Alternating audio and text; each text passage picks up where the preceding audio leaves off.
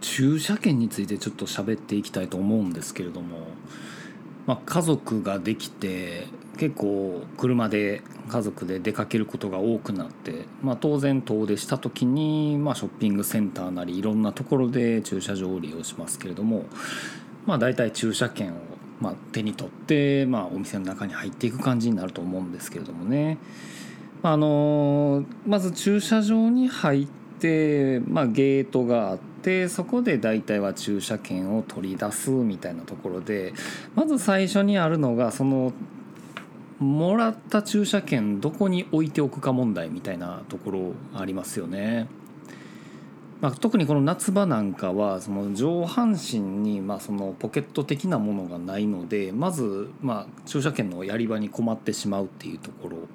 で大体はその駐車券って駐車サービスを受けるために、まあ、店内に持ち込んで買い物したところで、まあ、出していかないといけないものなので、まあ、車の中に置き去りにはしたくないっていうところがありますよね。ただまああのその駐車券片手で持って片手で運転しながらっていうのはなかなかしんどいんでで一番目につくところを言うたら大体はあれじゃないですかねあのフロントガラスの上にあるその日よけっていうんですかね上にある日よけのところにちょっとスリットがあってちょうどええ感じにこれもう駐車券のためにあるんじゃないかなっていうぐらいの駐車券入れみたいなところありますよね。まあ、そこにまあ、差し込んでで次やることって言ったら、えー、じゃあ次どこ車入れようかみたいなところで、まあ、ここは結構ねあのいわゆるネックがありまして。やっぱりあの日曜日とかの昼間なんか行ったりするとあのショッピングセンターなんかは結構あのいい駐車場所の争奪戦みたいな感じになってたりして、まあ、まず止められる場所をまあ探そうやないかみたいなところで意識が飛んでしまって、まあ、徐々にそこからもう駐車券のことなんていうのが頭の中からも薄れていき出してきてっていうような感じですよね。でまあ回り回ってやっといい感じのところ空いたなっていうところで、まあ、駐車できましたで駐車できてよかったねって思った瞬間にもう駐車券のことなんてもう消し飛んでしまってるわけですよ。でまああの駐車券の存在を忘れたまんま、まあ、ショッピングセンター入っていろいろお買い物して、まあ、最初のお買い物した時の、まあ、最初のレジのところで、まあ、店員さんがこう言うわけですね「駐車券お持ちでしょうか?」って言われた瞬間にファッと思い出してあ駐車場の中に置き忘れてきておりますと。いうことで。まあねあのやっぱりあの書体を持つとですねまあやっぱりその家計っていうものにいろいろねあの影響するものでございますから、えー、駐車サービスなんていうそのお金に関わる部分についてはやっぱり受けないと損だというところありますのでやっぱりそこからあの車に戻って駐車券取りに行くみたいな時間的なロスが出てきてたりしますよね。その辺のね、あのー、ジレンマどうにかならんのかいみたいなところがちょっとあったりしますよね。うん。であとこの間あったのがうんまあこれを私が悪い部分はあるかもしれないんですけれども、まあ、近所のショッピングセンターに1人で行って、まあ、とある、えーまあ、あ2人か。2人で、あの私と子供1人息子と、えー、映画を見に行きましたと、まあ、ショッピングセンターですよね、まあ、その中に入ってる映画館でございますと。でその時はあの駐車券は、えー、かろうじて思い出してポケットの中に入れてたんですよね。だからそれを持って、まあ、映画の方に行きました。で、まあ、あんまりあの私もその映画を頻繁に行くような、えー、人間ではないのでその駐車サービスをどこで受けるかみたいなことを、まあ、あんまり考えてもなかったんですよね。うん、でこれってその駐車サービスをどこで受けるか問題っていうのも、まあ、店舗によったりその同じショッピングセンターであってもその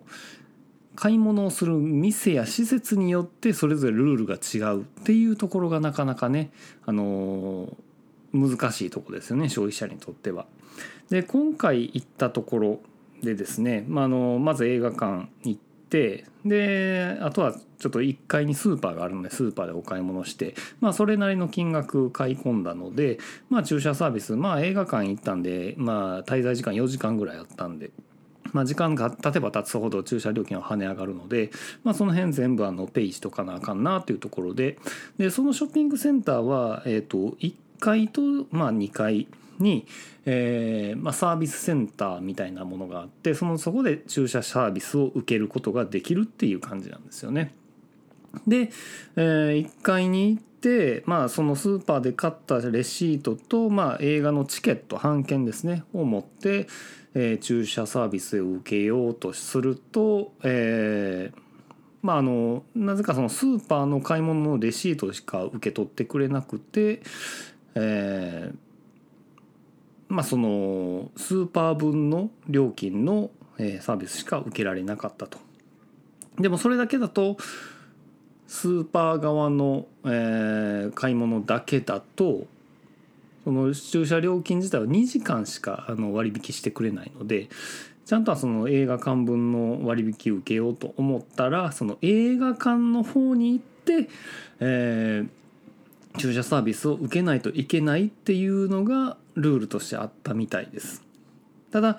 その1階の駐車サービスの人はそのことを説明はしてくれなくてで自分でちょっとその看板を見て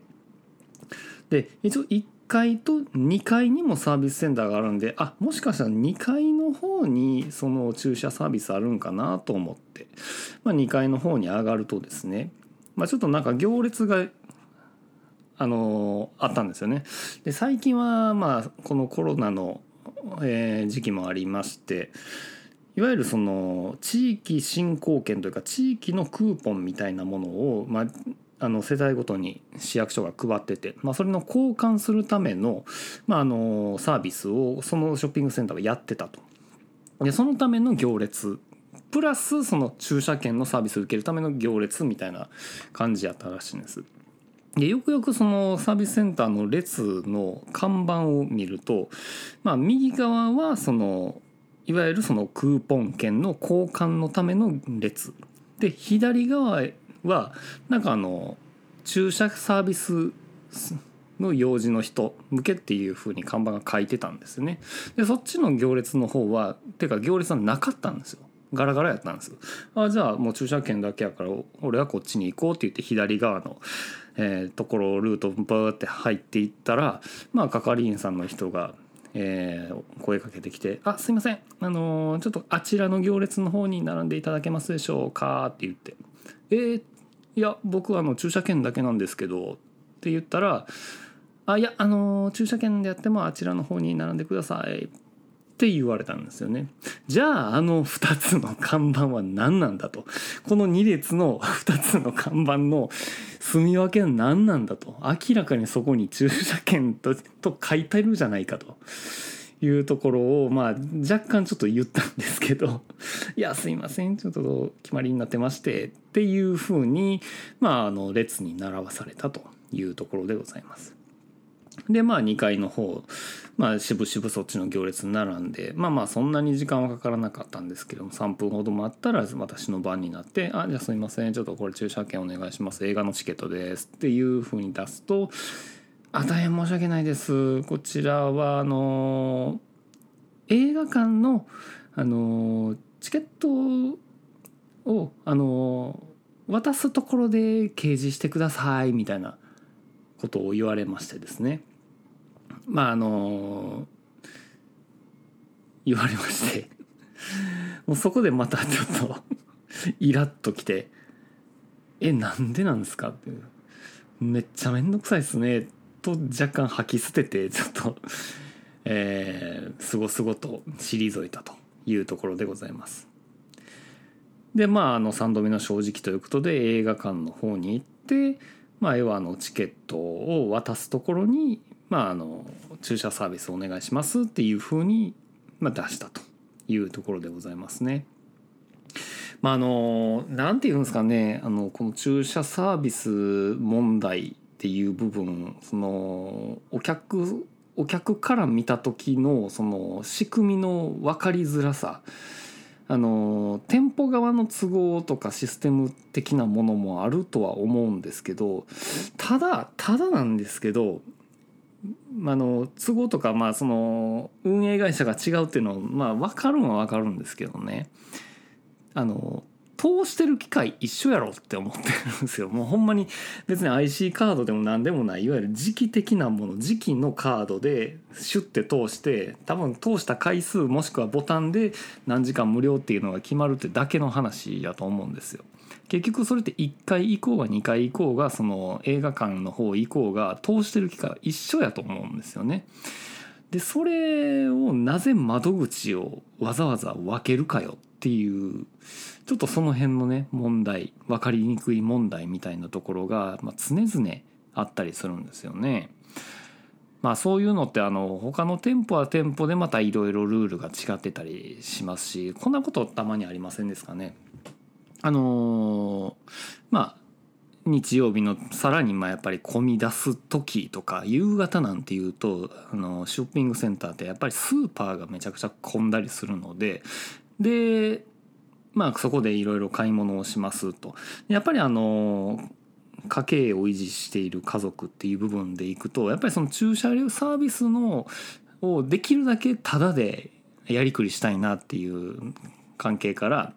できるだけそのショッピングセンターでその駐車時間にあの収まるぐらいの買い物を済ましたいっていう意欲がやっぱりありますよね。だからあえっ、とこれ3,000円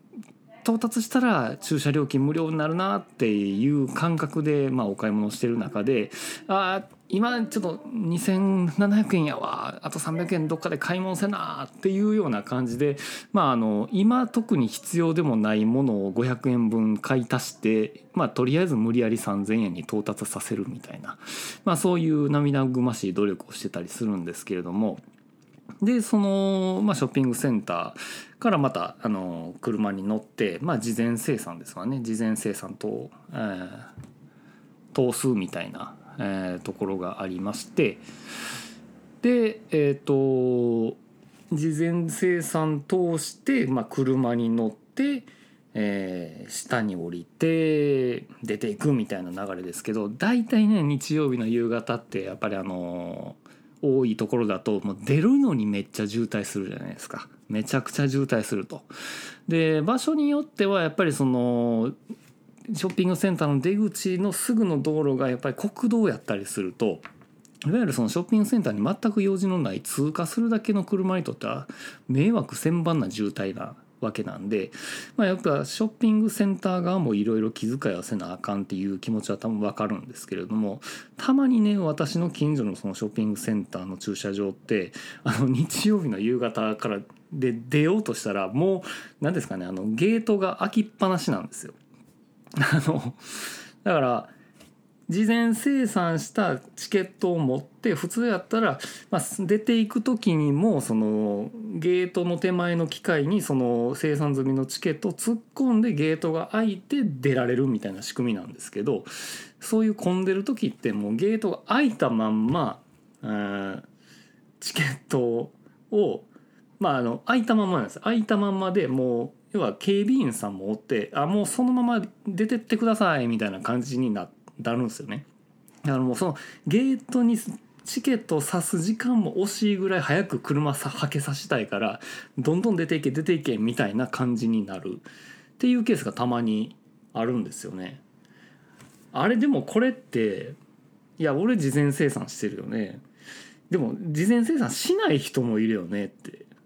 でその人の駐車代はっていう感じがすごくあったりするんですけどこれあのそのモヤモヤ感分かりますかね？私的には結構そこがちょっと納得いってなくてそれはもう事前生産してない人のもしその駐車料金発生した分の料金っていうのはそれはえーと、法律的にどうなんですか？みたいなことをちょっとなんか今度聞いてみたいなっていう気もしていますね。うん、とかまあいろいろとありますけれどもどうなんでしょうその最近はもっとなんかあの効率化されてて近所にできたそのイオンモールは一番新しいとこなんですがそこの駐車場はもう入り口でゲートがまずないんですね。で何してるかっていうとなんかあの車のナンバーを撮影してるらしいですよ。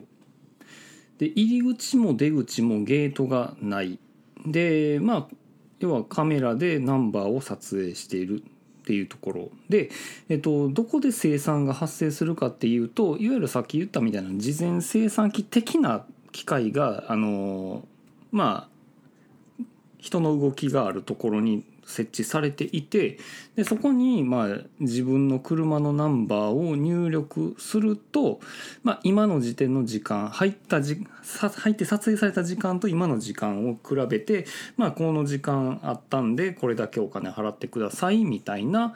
えー、仕組みになってるというところですね。でえっとで出る時もあのゲートないんですよね。だからあの要は悪気なくてその仕組みを知らない人は要はその生産機を素通りすれば出れちゃうみたいな感じなんですよね。えそれってどうなんていう感じもちょっとあるんですけどねちょ私でさえもなあなんかあの 手前にそうですけど私でさえもそのそのスマートすぎる仕組みが理解できなくて多分素通りしちゃうんちゃうかなと思って。っていうのはあの近所のそのイオンじゃなくてちょっと遠出した先にあった上新電機が新しくできた上新電機もそのスマート駐車場みたいな仕組み作ってて、まあ、ゲート一切なくてで買い物して出ていったあの自動ドアの左側になんか生産機っぽい機械があったんですよね。でまあそこに人が並んでてみんなおのおのあの機械入力してたりするわけなんですよね。まあ、そこでまあ支払いをしてるんだなっていうのがまあまあ分かったんですよ。うん、まあそういうことかっていうところで、まあ、仕組みとしては理解できたんですよね。やここで言うところのその、まあ、問題点というかモヤモヤしてるところはそのスマート駐車場っていう世界の中だけやったらそのルールに従えばいいんですけどでも私はその仕事の中で結構その兵庫県の山の方とかそのまあ言ってみれば田舎の方に行ったりするんですけど正味にあの田舎のショッピングセンターってもうただなんですよ 言ってみたらそうそういうもうだだっ広い駐車場なんでもうなんていうかその生産機とかいう概念がないんですよね。あのだから、まあ、いつ行ってもどこ行っても止め放題みたいな感じではあるんですよ。もう駐車料金っていう概念がやっぱないんですよね。だから私的にはあのもう平日5日間は車乗りっぱなしでそういうところに駐車してそこの中にある飯屋行って食うとかっていうのは結構まあまああるんでなんかその体が体が田舎の体になってるの 変な話あの失礼ですけど、まあ、そんな体になってるからそこの体の中でそのスマート駐車場みたいなところにぶち当たるとあここたただなんやっていう悪気のないあのー未払いが出てくるんですよね。その辺の整合性もねちょっとあの全体として取っておかないといけないんじゃないかなとかまあちょっと思ってたりもしますね。であのちょっとスマート駐車場の話に戻りますけどそのナンバーを撮影してるんでそのナンバーのデータは一定期間なんか保存してるらしくてで要はある時にそのあこれってそういう生産の仕組みなんだって思って生産をやろうとした時にそのナンバー入れますっていうところでもうこれ賢いですよね。要はあなたの車は過去何回かここに止めていただいてこの日この日この日止めていただいてこの時点あの未払いのものがありますんで、えー、この時点でその累計のこの金額払ってくださいってなるらしいんですよね。ほーって思ってやるやんって思うんですよね。取りっぱぐれはないんだねと。まああの一元さんはもうちょっとそこはもう諦めるっていう感じなんかな。まあそそこはまあ割合としては少ないから、まあそれはもう痛み分けって言言ったらいいんかな。まあそういうところですよね。だから多分こういうのって多分日本やから通用するシステムなんでしょうね。多分やっぱりそのあんまりその他国のことを知ったかぶりして言うのはあれやと思うんですけど他国はそういうことはもう踏み倒すっていう文化ももしかしたらあるかもしれないですしだからまあアメリカなんかその自動販売機でそんなにないよみたいなことはありますからそういう秩序がない国には国ではやっぱりそういう仕組みっていうのはできないんだろうなとか思ったりもして。日本だからできるそういうシステムなんだなって。まあそういう意味ではあのこのスマート駐車場自体はあの多分設備費としてはすごい簡単なんでしょうね。ある意味あの